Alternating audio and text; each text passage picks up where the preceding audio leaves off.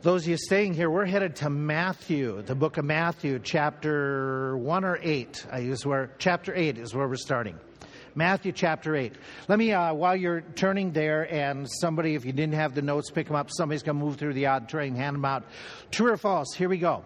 The original Thanksgiving was celebrated three over three days in 1621 with the Pilgrims and Indians eating together. True or false? That is true. That's the original Thanksgiving meal consisted of venison, lobster, duck, goose, but no turkey.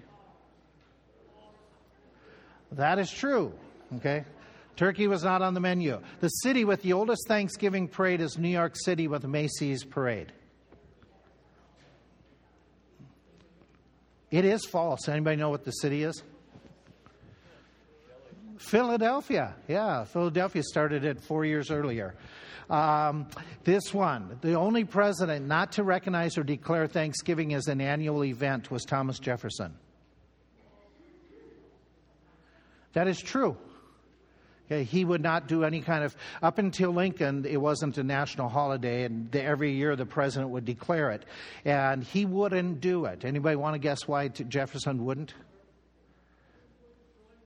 He was waiting for Lincoln. That's a good answer, but uh, yeah. It was his view on if the government declares national holiday, it's too much of combination of religious and secular uh, governments, so he wouldn't do it. Was his point of view. The majority of Americans prefer the first meal of leftovers over the original Thanksgiving dinner.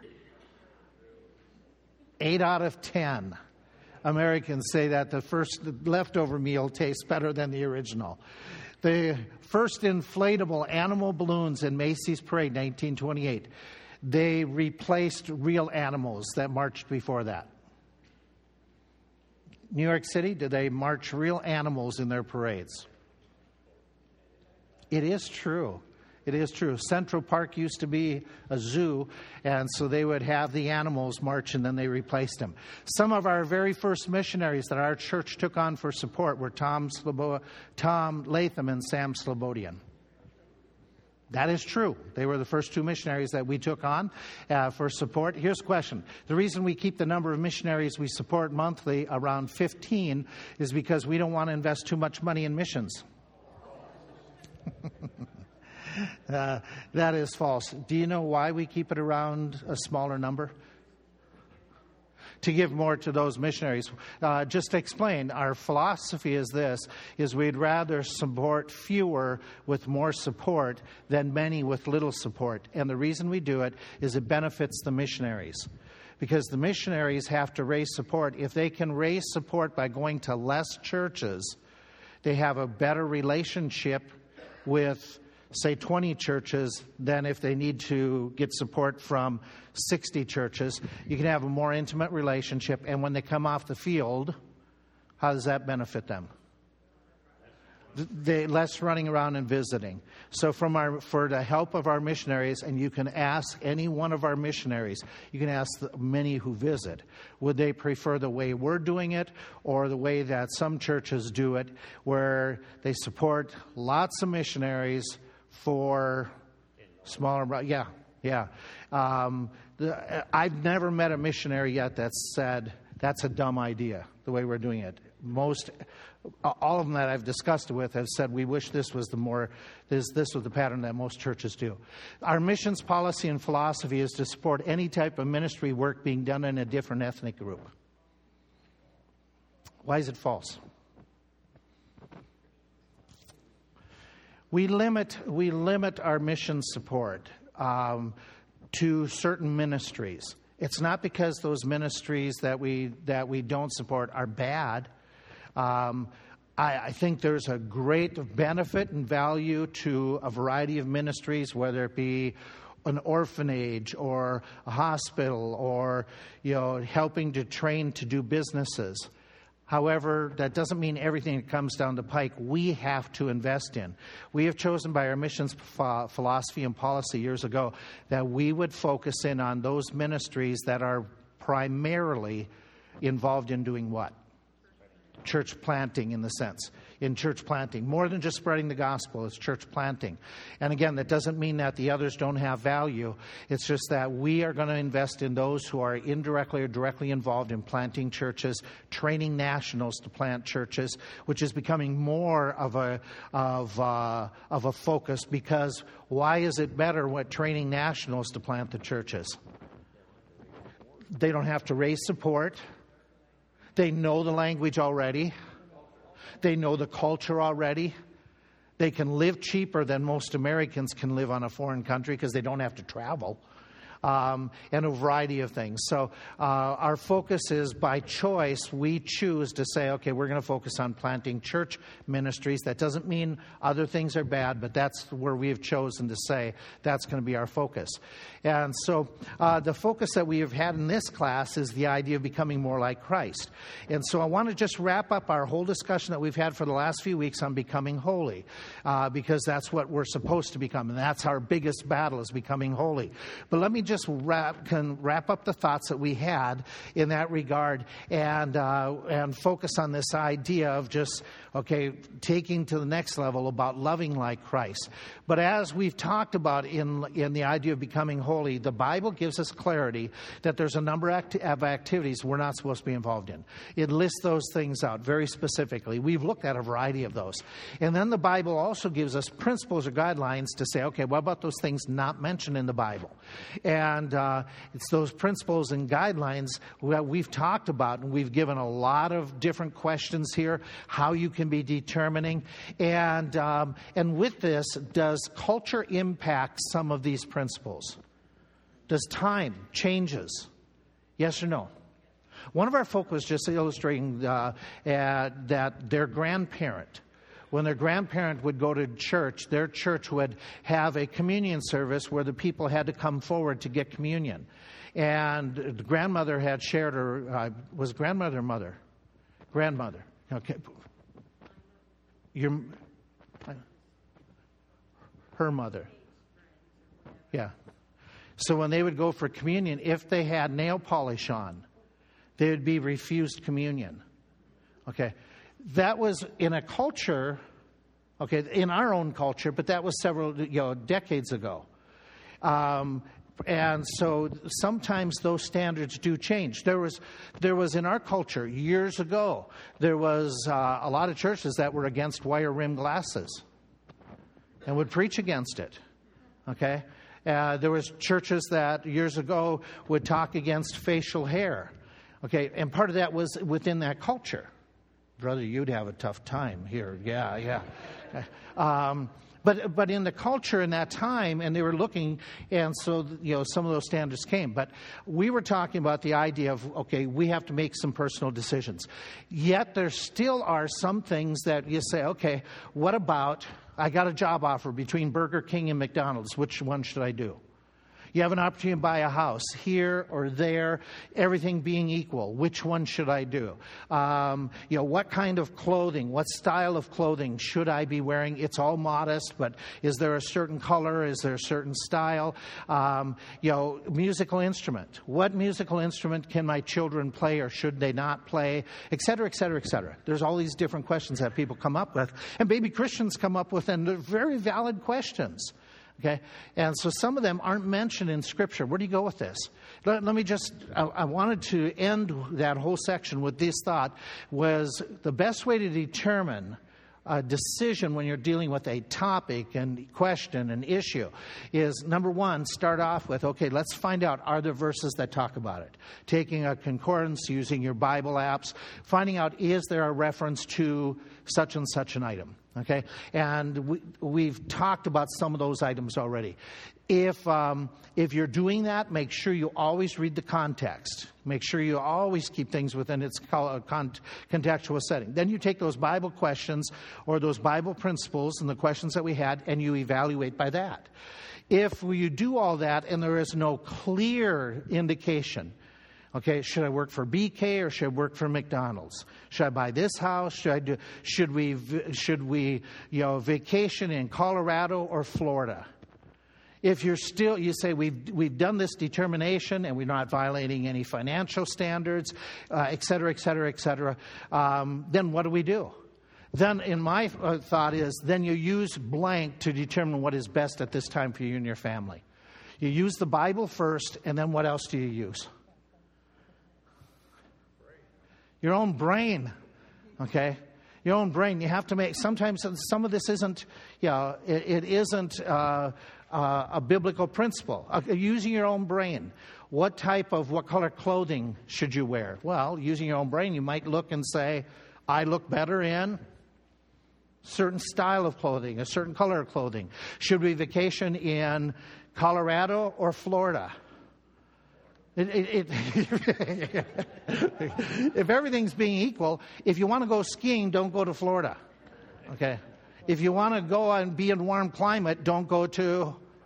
Okay, so then it's just it's it's very simple. But again, you're talking with baby Christians, young Christians. Encourage them that there's nothing wrong with using their own brain. Okay? and they don't have to be dictated to by a preacher or some group. Those types of individuals who want to dictate everything, they are cultic, typically. So uh, anyway, our conclusion is is this: is where we just want to finish and do something very simplistic at first, right now, before we jump into love. And this is material you well know, but I want to give it to you. Okay? So you mark it down, write it down, use it in the Bible studies you're conducting. We are still going to struggle and face temptations. We want to be holy. We still struggle with, uh, with certain uh, temptations, uh, and it'll happen until we meet Jesus Christ. But we're supposed to be conformed to Him. So what do we do? Okay? I want to be holier. I want to be more like Christ. I want to overcome temptations. So I'm just going to put some verses up here. Okay? And I want you, with, with those verses that we put up here, to say, okay, what should a believer, any believer, yourself, somebody you're doing a Bible study, what should they do to help themselves overcome temptations? Here we go. Let's do this, these verses right here. Practical steps you would tell a young believer they need to do, or an older believer, okay, and you're giving counsel. Lead us not into temptation, but deliver us from evil. Watch and pray, lest you enter into temptation. The spirit is ready, is you know, willing, but the spirit, uh, spirit is what the flesh is weak. What are they doing in this text? Where do they come from? What's the context? Somebody, I think, mentioned it. They're praying. Okay? So what are we what is one device, one tool we can use to resist temptation? Okay, so that's a simple one. You and again, this is for you to be able to counsel others. So just write in the answers as you see fit, and then you can use them when you're dealing with somebody. He that walks with wise men shall be wise, but a companion of fools shall be destroyed. Don't forsake the assembly of ourselves together as the manner of somebody exhorting one another, so much more as you see the day approaching. What's the principle here? What's the help that is given to overcome temptation? Do it. Be around other Christians, somebody else? Okay, yeah. It's the idea of hanging around godly folk. Hang around the right type of folk, the wise individual, the individuals who are going to help you to do right. Okay, that one's, that one's clear. Here's one. Wherewithal shall a young man cleanse his way by taking heed thereto according to thy word. Thy word have I hid in my heart that I may not sin against thee. What's the, what's the tool? Okay, it's getting into the Word of God and getting the Word of God into you. Okay, very simple. And yet, by the way, if you're counseling, if somebody wants to talk to you, these are some things that you're going you're to be sharing, and they're going to go, "Oh, really?" Um, so many people hear it, but they don't, they don't hear it totally with their hearts. Here's another idea that goes very similar to what we just said. Take the sword of the Spirit, which is the Word of God. Jesus answered, It is written. It is written. Get thee hence, it is written. Not only get into the Word and get the Word into you, but do what else with the Word? Okay, you, you got to be memorizing the Word of God. You got to be committing it to memory so that you can have a stronger resistance against temptation. And if you lead somebody to the Lord, hey, get them into the habit of memorizing verses even like the Romans Road, or something simple. Here's one for you. Okay, the fruit of the Spirit is love, joy, peace, long suffering, gentleness, goodness, faith, meekness. They that are Christ have crucified the flesh. If we live in the Spirit, let us walk in the Spirit. If we live after the flesh, you're going to die. But if you, through the Spirit, to mortify the deeds of the body, you shall live. Be not drunk with wine, wherein is excess, but be filled with the Spirit. All three of these verses point us to say, what must we do to overcome temptation? What's that? Yeah, it's that idea of what we'll call is being filled with the Spirit, being yielded to the Spirit, being committed to following whatever the Spirit would have you to do, um, which is on a daily basis that many believers just take for granted. You don't want to be doing that. And so many of you know what it's like. You just say to the Spirit, guide me, direct me through the day. Just keep on reminding yourselves to yield to the Spirit of God. Here's a simple one Flee youth, youthful lusts. Resist the devil, he will flee from you. In fact, what did Joseph do when he was tempted by Potiphar's wife? He ran away. Okay, so there was a remember years ago the, the United States did a, a drug prevention um, promotion, and their the thing was just say, yeah. And so the idea is say no to temptation and get away from it. Get away from it which sounds so simple, but so hard to do at times. Following that up, flee the same thought, but added, uh, added information.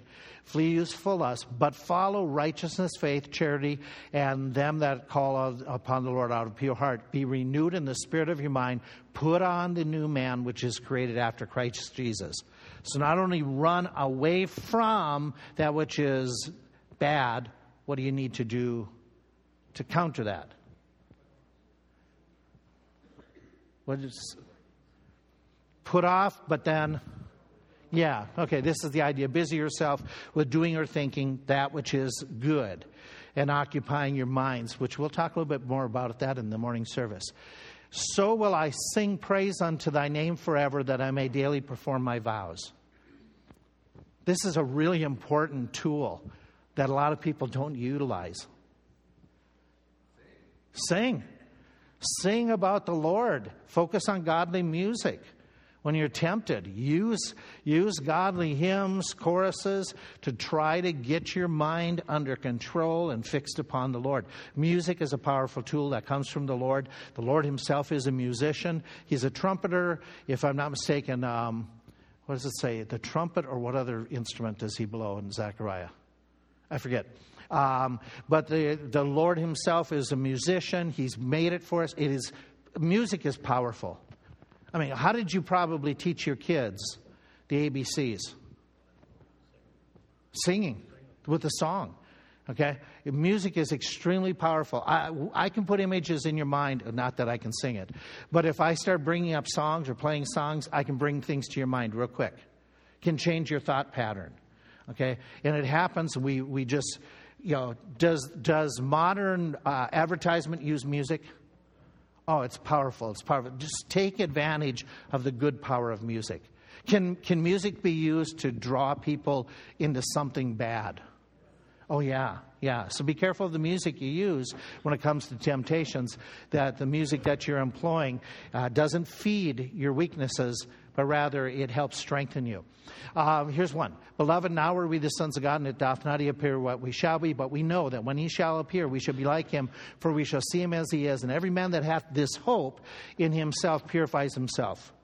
What other thought should we have that would help us with purity? What's the main idea here? Jesus is, he's coming again. Jesus is coming again. So remind yourselves that the Lord is coming back soon. Uh, how soon? We don't know. Okay. Do you think it's soon? Yeah. Yeah, every one of us goes, yeah, it can't be far off. Um, so, those are just some helpful ideas with this. I think this is my last one. Put ye on the Lord Jesus Christ, make not provision for the flesh. Okay. Oh, there's another couple. Uh, make not provision for the flesh to fulfill the lust. This one, you know, that very simply is avoid the people and places that take you into doing wrong things. Make no provision for the flesh.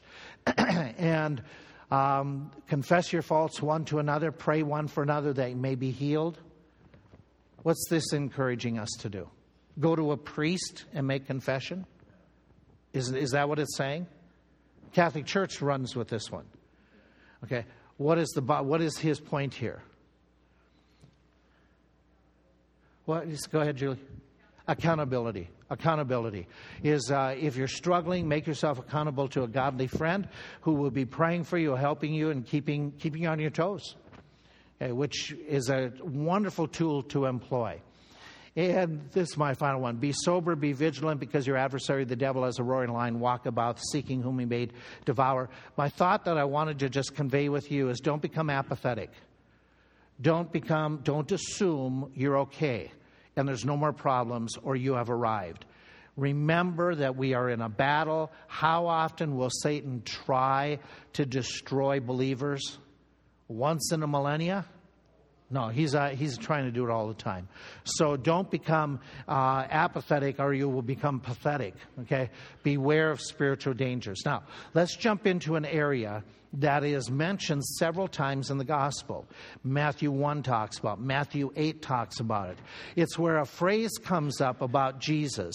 Now we know that Jesus loved us enough that he came, died, and gave his life, and we understand that. But what I want to focus on is what about Jesus' compassion during his earthly life? What about his social relationships? How did he interact with people? Because that's where we're at. Okay, and so from the Lord's example, what do we know? Okay, we read a phrase that frequently comes up in the Gospels He was moved with compassion, or something very similar to it.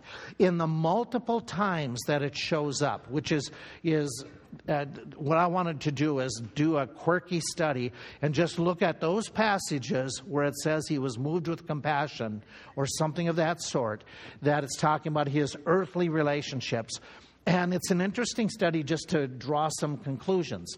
And so the phrase that we're looking at, that compassion, the splachnoi, that is used in all of these different references, that word meant the idea was to be stirred, to convulse with pity and mercy, to be physically moved.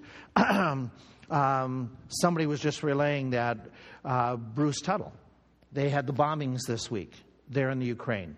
And did any of you see an update? In the last 24 hours? Okay, they had bombings that were taking place in the Ukraine. On Thanksgiving Day, several very intensive uh, uh, bombings were taking place. in the city where, where Bruce is at, there was multiple bombings around the area. And one of the men that he works with went into, uh, took a truck, and uh, they were delivering potatoes. They were delivering some items to help people who were in some of the areas where some of the strongest fighting had taken place during the last few days. And so, yesterday, in an email that came or was shared, um, what was happening is the, the preacher came back and was telling Bruce it was just devastating the people don't have electricity. They've taken out all that infrastructure. They don't have, unless they have a well, they don't have water. Uh, they don't have heat and oil. It's all been cut off. And they go into these villages and they're delivering things, and they said, Our hearts were breaking to see these people all of a sudden in such desperate situations, and winter is at, at its onset. But because of the warfare. And, uh, and he, Bruce said, I was moved. My heart is just going out. That's the idea of being moved with compassion, is that you are just, the way some of you happen, when you see some tragedy take place, some family member suffering, a child, you know, you see those pictures and you're moved with compassion. Those are the phrases we want to look at. But I want you to catch something as we just talk about Jesus being deeply moved by people's needs. I want you to just think with me for a few moments that Jesus, in that compassion, was way different than the religious leaders of his day. The religious leaders of his day wanted nothing to do with many of the people in need, such as who? Go ahead. The tax collectors? Who else? The sinners that they would just group together? I'm sorry? The lepers? Okay. So the social outcasts, there are several passages that we'll end up looking at, but they talk about where Jesus became a friend of the publicans and sinners. We'll see in Matthew 8, he engaged and even touched a leper. Okay? Which in Bible days, what would you do if there was a leper that came into this room? We, would all vacate. Okay. And we didn't understand. Remember, we didn't understand if it was by touch or by wind. Um, you know, and back in those days, they didn't understand. It was like the scientists today didn't understand what COVID was doing. You know, and so there was how was it being transmitted? Well, they didn't understand uh, initially for years how leprosy was transmitted. So you just stay away from the person. The, some of the social outcasts, he heals a Roman centurion's son. Think of how the Jews typically viewed the Romans. How, how did they? How did the common Jew view the Roman? An enemy, an occupier. And so, would you have anything to do with a Roman? If you did, some of the Jews would declare you're a traitor. Okay, so Jesus goes to the home and heals the son of a Roman centurion.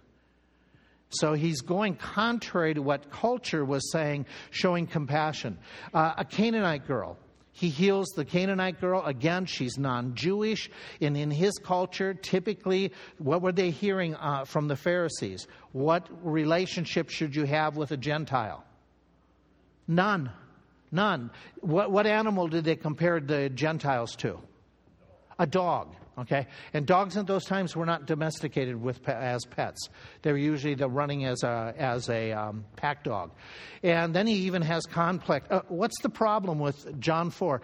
What's the problem socially with the person that he's engaging? She's a Samaritan. She's a woman. And she's an adulteress. Okay, so and Jesus has a contact with her where he speaks with her, and then he goes and stays in their town for two days. He's staying in what the Jews would say Sin City. And so Jesus had this compassion. When you think about children, how was it that Jesus, think of any, any text, how did Jesus portray affection towards children? Somebody's saying it, whispering it. Suffer the little children to come unto me. Why did he say that? In that setting, what was happening? What's that? Who was who's the they that were keeping people the kids away? His own disciples. His own disciples, because Jesus is too busy for kids. So he says, Suffer the little children to come unto me. Is there any other time that he engages kids? Can you think of any other time? In that passage where he takes the child and puts the child on his lap in the midst of him, and then he says, This is what the kingdom, and uses the child as an illustration. So Jesus shows this compassion. Now, think about it in that culture. What were, how were kids viewed? What's that? Possessions? Okay. What's the old adage that is often used about kids? Children should be Okay, so that was really practice. Uh, to take you a, a, a step further here, um, how did that society that Jesus grew up in, what did they think about females? Possession? Okay, let me just list off from a Jewish perspective what, you, what w- was being practiced and talked about ladies, females, and just give you that sense of that society. It was a patriarchal society, which means what for somebody who's unfamiliar with that? Men run society. Okay, it's patriarchal. Female, when they had their monthly cycles, they were considered spiritually unclean. Okay?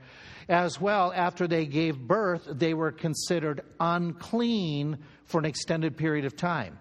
You know what unclean means? You don't have much contact, you stay away from that person. Okay? Their Jewish men were not to touch a woman. Okay, that was inappropriate socially, not even to touch in a public role. Their primary responsibility was housekeeping and giving birth. Primarily, they wanted them to give birth to sons, okay? Because daughters were costly. Ideal was the, uh, to have multiple pregnancies, large number of family.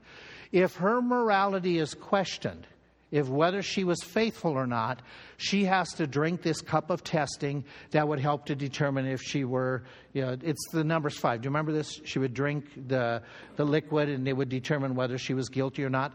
In that same text, there is no test for a man. It was the woman's morality that was going to be questioned.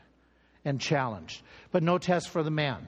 Okay, they were they usually were not holding properties. It was the nobility, females, but typically the ladies as a whole didn't have property.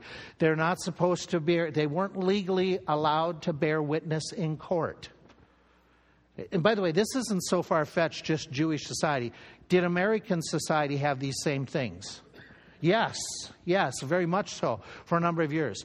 They were not given equal access. When you come into the worship center, ladies, if this was the holy place, this is, you know, the inner court, where are you ladies in worship?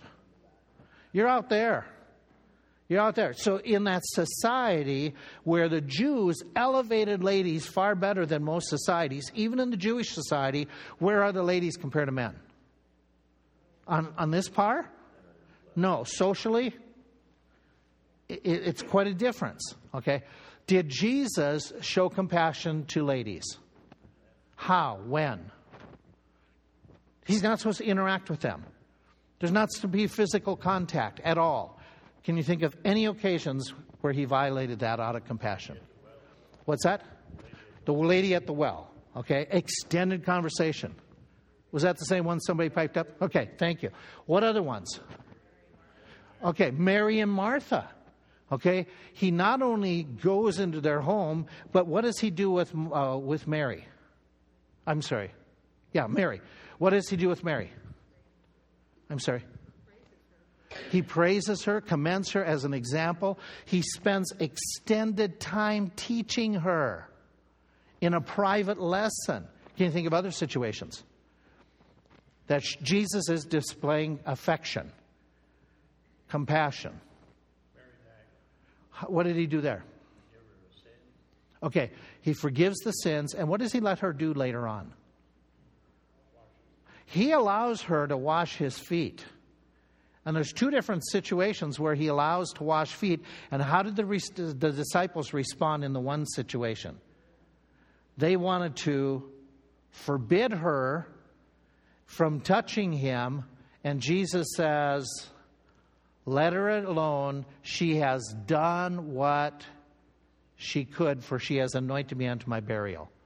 And so you have multiple spots where Jesus, even you know, he allows this woman with the issue of blood for 12 years, somebody who's sickly, who in the Jewish culture, because she has an issue of blood, she would be considered unclean. He knows, okay, he allows it to happen. That's when he turns and says, Who touched me? It's not because he doesn't know. But he's trying to do what? Yeah, bring attention to it. Draw her out. Okay? He uh, lets the prostitute wash his feet. He forgives the woman taken in adultery. Spends a long time teaching. Multiple women were part of his entourage. Okay, so Jesus, we're going to look at some passages in, in, particular, but Jesus is showing great compassion. Okay, let's pick up and let's do this. Uh, let's uh, head over to Matthew chapter 14. Matthew 14.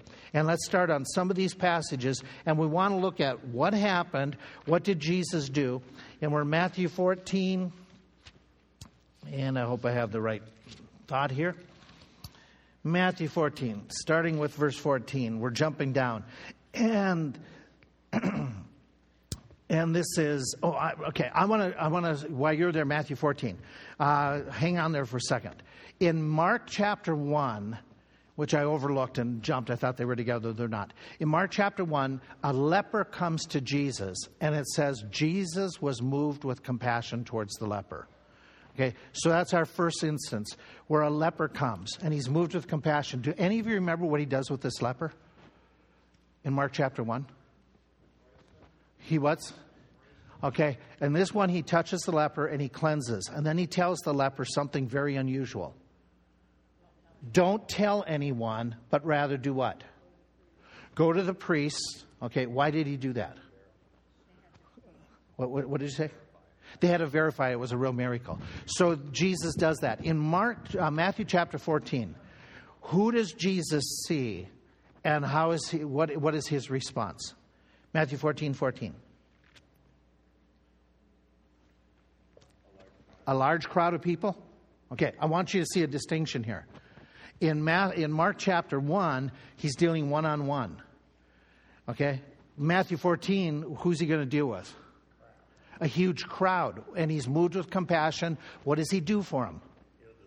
Okay, so it's not just being moved in feelings, his feelings are turned into some type of action. Okay? And, and again, I'm, I'm not trying to be overly simplifying, but Jesus is moved with compassion, and if you put it in its setting, okay, this is the time where it says in the next uh, phrase, he's teaching them and he's going to be in this desert place and there's this multitude. He is moved because of what? Why is he moved to help out these 5,000 people?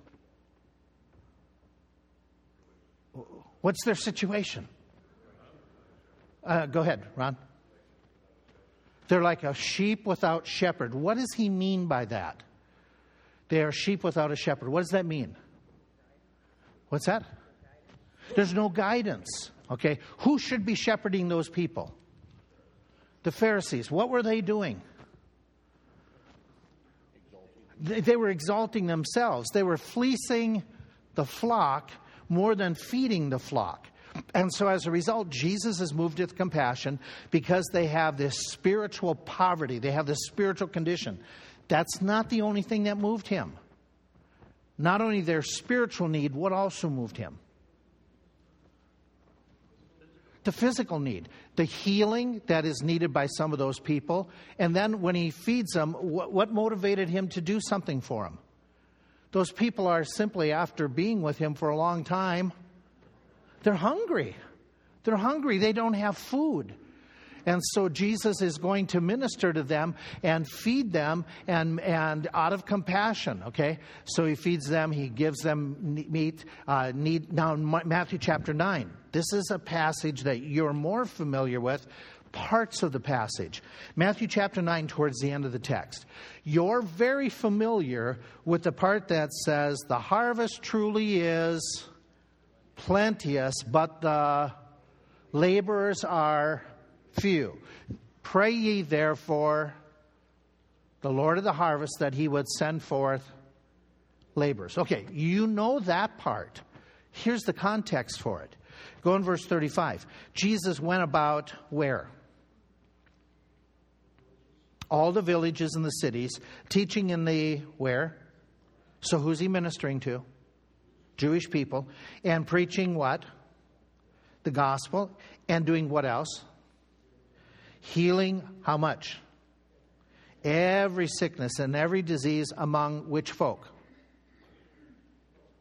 The folk, okay? amongst the people. When he sees the multitudes, he's what? Moved with compassion on them because they fainted. that's what the King, my King James reads. Does anybody else have something different in a translation? They were weary. Okay. Uh, what'd you have? Distressed. Okay. It is interesting that the sheep without a shepherd, oh, I have it in, in the other text. Okay. The distress means to be oppressed, to be put down. The weary is, you know how when um, if I can relate to it. Do you ever have a, a, a bully at school, uh, a teacher, uh, somebody at work that just, no matter what you did, you were wrong and you were picked on. And after a while, you just felt weary of this hassle. That's the word here, where it says that they, they were people that they fainted. In other words, they almost had no hope. Can you relate to that? That you just, it's, it's just seems so overwhelming. What is overwhelming for them? What has sucked the life out of these people? The religious leaders. How did they do that to the people? What's that? They're controlling them. What else? So many rules, so much that they feel like it is absolutely impossible to ever please God. And then here comes Jesus, and he is just moved with compassion. Again, sheep without a shepherd. And so what he does is he says, okay, we need to pray for the Lord of the harvest to minister to these people. So that's the context that he says, hey, you got to pray. He is saying to his disciples, you got to pray. I really care for the needs of these people. And so we go a little bit further. In Matthew chapter 15, let's see what we have there. Matthew chapter 15, to get a sense of another one of the occasions where this phrase comes up. In Matthew chapter 15, jumping down in verse 32. A great, the, and great multitudes came unto him, having with them what kind of people? I'm, I'm sorry, I'm down in uh, Matthew 15, with verse 30. Okay? And what kind of people are with them? The lame, the blind, the dumb, the maimed, many others. And they came before Jesus. He healed them, insomuch that the multitude wondered. And when they saw the dumb to speak, the maimed to be whole, they glorified God. Jesus called his disciples and says, I have compassion on this multitude. And this is now the second time he's going to feed a large group. This time is the feeding of, you probably have a paragraph heading, the feeding of the 4,000. And again, he's moved with these people because of their needs. They've been with him for three days. And so he does the miracle of feeding. Why? Because he's moved with compassion. In Matthew chapter 20, Matthew chapter 20, another one of the instances where this phrase comes up that tells us about the Lord being moved with compassion. This is on his way to Jerusalem. The settings are so interesting. He's on his way to Jerusalem. This is his last trip. He's got his eyes fixed to go to Jerusalem because in Jerusalem he's going to. Got to figure this out, folk. It's in the latter part of the gospel. Okay, he set it for Jerusalem to die. And on his way, he's coming through Jezreel. And as he's coming through this area, these two blind men come up and they pray, Have mercy on me, thou son of David. Okay? And the crowd say to them, ah, shh, shh, shh, shh, you're going to disrupt Jesus. And his own disciples are really, they're befuddled at this point. Jesus is determined to go to Jerusalem. His disciples, just before this, had said, You shall not go to Jerusalem, you shall not die. And Jesus said to that man, Get thee. Okay, so Jesus is moving this way. He's determined. He fixed his eyes that way. And he's got a mission. Some of us, when we have a mission, do not distract us. Part of the reason is we'll forget the rest of the mission. Okay. But in all honesty, when we're on a mission, we don't want to be distracted because we want to achieve the mission. Okay? Okay, so, and you just, you got to get there. You got to get this thing done and we don't necessarily see people. Jesus, it says in this passage, they're crying and they're at a distance, kept at a distance, and they say, and Jesus stops, he hears them, he says, What do you want me to do? Open our eyes. And Jesus had compassion on them and he touches them. He touches them. In the middle of all of this busyness, he has compassion for others in need. I know this is very simple. This is something you could do. It doesn't sound profound, but it's living profound. It is coming to a point where we say, hey, listen, let's slow down and let's see people. And what I find really interesting does Jesus favor large crowds or individuals? Yes. Right? Who does he see? All of them. All of them. Which is just, it's profound that he does this. Luke chapter 17, I can't remember what Luke 7 is, so I got to flip over there. Luke chapter 7, it is another one of those settings, and he is going to be moved with compassion in this setting. Oh, oh yeah, Luke 7, you got to go there. Luke 7. Luke 7. He is coming to the, as soon as I say it, you're going to know it. He comes to the city of Nain. N A I N. Does that ring a bell? The city of Nain. Who does he run into? Do you remember? She's often referred to as the widow of Nain. Okay? What's happening in this case? He comes walking into the town, and what does he see happening? There's a funeral procession. The main characters here are the widow, which means her husband's gone. And who's the funeral for? her son, okay? And there's lots of people there, so she's not alone. But as he comes, he says, Behold, verse 12, a dead man carried out. And, it, and Luke gives us a little tidbit of information, very important in this passage. How does Luke describe the boy, the son? The what? The only son. How come that's important? Does that, does that intensify her agony? Okay, yeah. Okay, so we get this information. That's very important. And she's a widow woman, much people out of the city with her. And Jesus could have easily said, There's others to take care of her. And by the way, were there other people around her? The answer is yes. They weren't family, but there was people there. Some of them could be professional wailers, we don't know. But he identifies there's lots of people. And verse 13, when the Lord saw her, what happens? What's it read? Okay. He says he had compassion on her, and then he says the words that that kind of would shock anybody.